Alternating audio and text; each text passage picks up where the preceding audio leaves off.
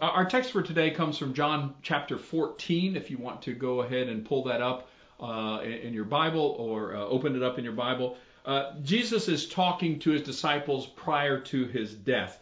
It might seem a little strange that we're kind of talking about this conversation after uh, Resurrection Day, uh, but this period between Easter and Pentecost, these uh, 50 days or, or seven weeks, um, in the lectionary, the schedule of readings and the schedule of texts that we're following uh, kind of focus on what it looks like to live our faith without the presence of Jesus. And this comes even before in church, uh, uh, the church calendar, even before the presence of the Holy Spirit to accompany us. And so we'll be looking at this this challenge. Uh, Jesus is talking about his physical death, but he's also aware that the disciples are dealing with a different kind of death. The disciples are dealing with the death of their hopes and dreams and aspirations. They're dealing with the fact that their idea of the Messiah is now completely changed and devastated. And so Jesus is addressing those greater fears. And so there's two things that I want to point out in the text, and let me go ahead and give them to you up front, and then we'll read it. The first, troubled hearts are common to all. Uh, uh, not only all of uh, uh, the ages, every generation, every family, but even each one of us go through moments when our hearts are troubled. Even Jesus uh, went through moments when his heart was troubled. And so that is a part of what it means to be human, is to go through moments when our hearts are troubled. But then the second thing is that faith can overcome any fear. Fears paralyze us, fears push us into a corner, fears make us want to hide and uh, and run, but faith gives us the power and the ability to face whatever our fear is, and Jesus is going to walk through that with us today. Faith isn't just positive thinking. It's putting our trust in God because we know with all of our heart, soul, mind, and strength that He is on our side. And so we're going to uh, read John chapter 14, uh, verses 1 through 14. Jesus says, Don't let your hearts be troubled. Trust in God and trust also in me. There's more than enough room in my Father's home. If this were not so, would I have told you that I'm going to prepare a place for you? When everything is ready, I will come and get you so that you will always be with me wherever I am. And you know the way to where I am going. No, we don't know, Lord, Thomas said. We have no idea where you are going, and so how can we know the way?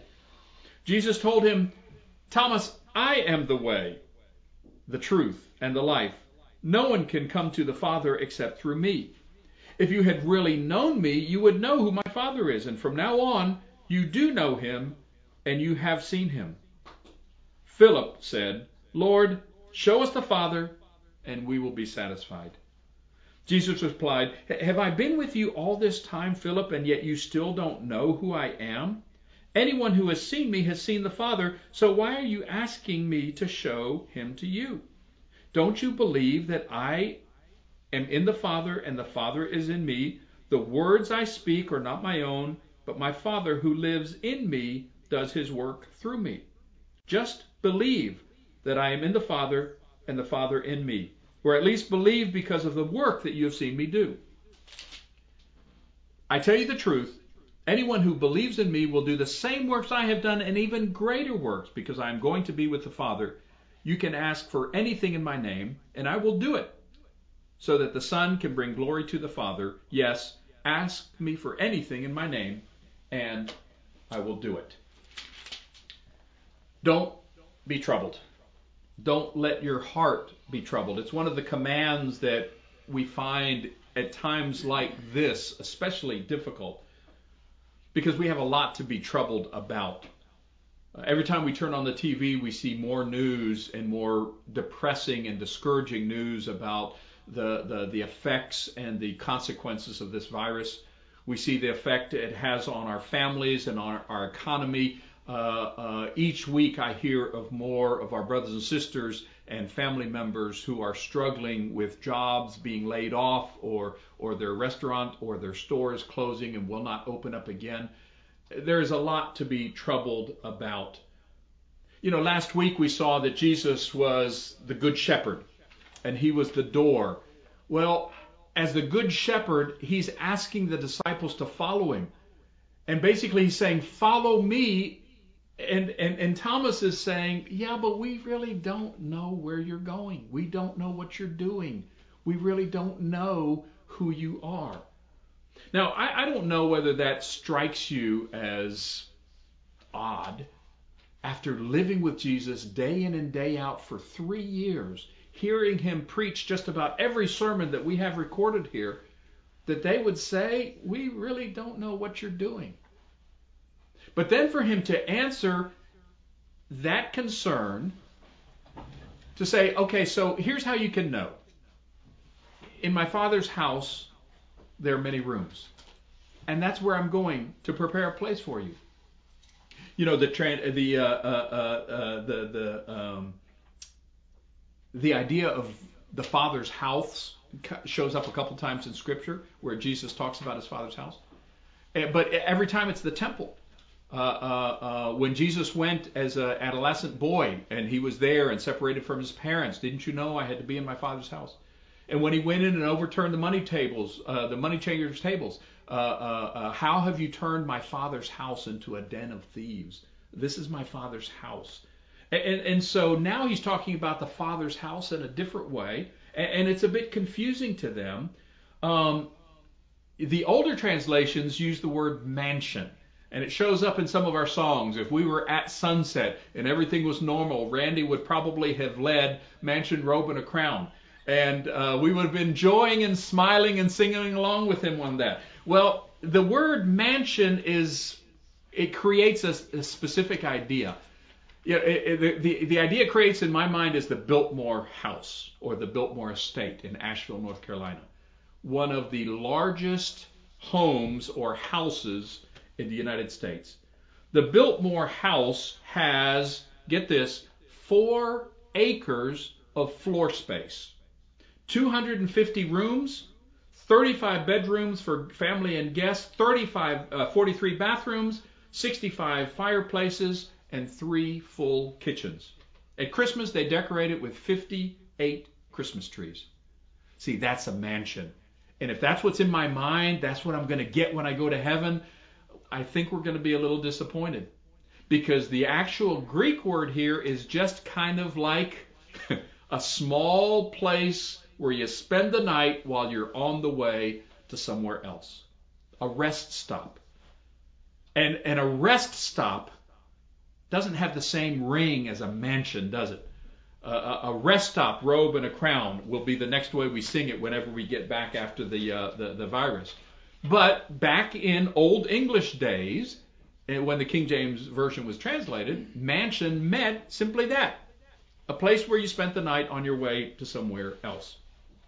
What Jesus wants us to focus on is not the opulence and the materialism of this new dwelling.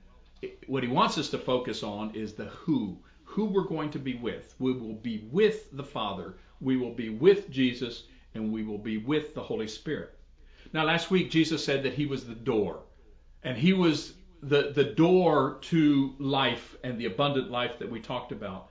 And now he's taking it a bit further, and he says, Now I am the way, the way, the door, the resurrection, the life. Throughout the Gospel of John, all these I ams, Jesus takes something that we're afraid about and uses that fear to say, It's me, I'm the answer. I, am afraid about not having enough food. Jesus says, I am the bread of life. I, I'm afraid of not having enough water. I am the, the, the, the water of life.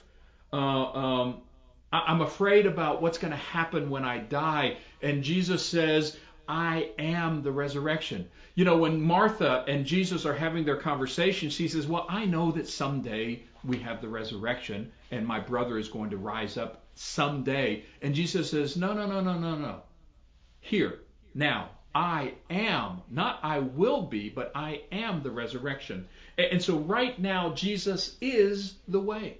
He is the way to life, He is the way to give us this relationship with God. And then Peter, and Philip blurts out, "Well, just show us who the Father is, and we'll be good." And Jesus again expresses, and we can almost hear, and we don't know for sure whether he said it in a little frustration or he just said it uh, thinking about uh, the the disciples. You know, both Thomas and Philip stand up and admit that they don't have a clue.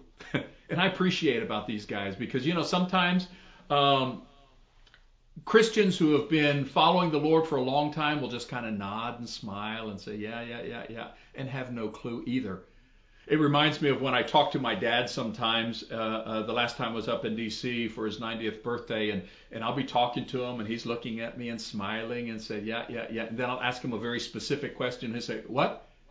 I said, Dad, have you been following? Well, no, I didn't put my ear hearing aid in, and so you know. But but he looks like he's engaged, and he looks like he's following. And I think sometimes that's what church people do, because we're uh, we're afraid to admit that we don't have a clue and we really don't know what Jesus means and we don't know what Jesus is saying, well, our heroes then are Thomas and Philip because they're willing to say, We don't know where you're going.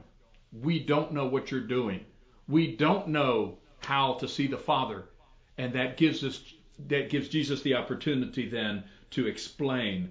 Um, you know, you might be one of our newer followers, you might be joining us on this live stream uh, since the coronavirus has hit, and, and, you might be closer to church than you've ever been in your entire life, or perhaps in recent years. And if you are, I, I just want to, to, to, to tell you how happy I am that you're connecting. And I also want to let you know that there's a lot of things about this relationship with God that we really don't have down pat. We're still learning. We're still on this path together. The slogan for the Sunset Church is learning to follow Jesus in our diverse community. We're learning to follow Jesus. We don't have it down pat. We are not necessarily experts, even though we've been doing it for a little while longer than some of you. You know, the end of this passage is really amazing, where Jesus says, You're going to do things even greater than me. And whatever you ask for in my name, I'm going to do it if it glorifies the Father. Can, can Jesus really be serious? Can we take this to heart as his true message that we will do? Well, that's the challenge for us. As we go out this next week, is there a way that we can do what Jesus did in this next week? Even with the limitations of the coronavirus and the social distancing, is there a way that we can bless our neighbors and we can bless other individuals? Is there a way that we can be the very presence of God? Because that's what Jesus said. If you've seen me, you've seen the Father. And we, as followers of Christ, should be able to say, if you've seen me, you've seen Jesus. And that means you've seen God the Father as well. So think about that for the rest of this day dwell on that and let it roll around in your mind. Think about ways where you can be the presence of God and you can be Jesus himself to the people who are in your circle of influence. Thank you for joining in. We are praying for you and with you. Uh, um, if there's a, a, decision that you've made in your life and there's something that you want to change and you want to talk about it, you, you, you need to get in a relationship with God and we can help you, uh, we would be honored to do so. The phone lines at the Sunset office are open all week long, Monday through Friday, 9 to 5. Uh, you can call the office or you can call any of us directly on our cell phones, and we would love to talk with you and talk through this. Uh, as we conclude our assembly this morning, um, Paco Perez is here, and he's going to, uh, one of our elders, and he's going to lead us in prayer, uh, and uh, and then we'll have one last song as we conclude. God bless you, and happy Mother's Day.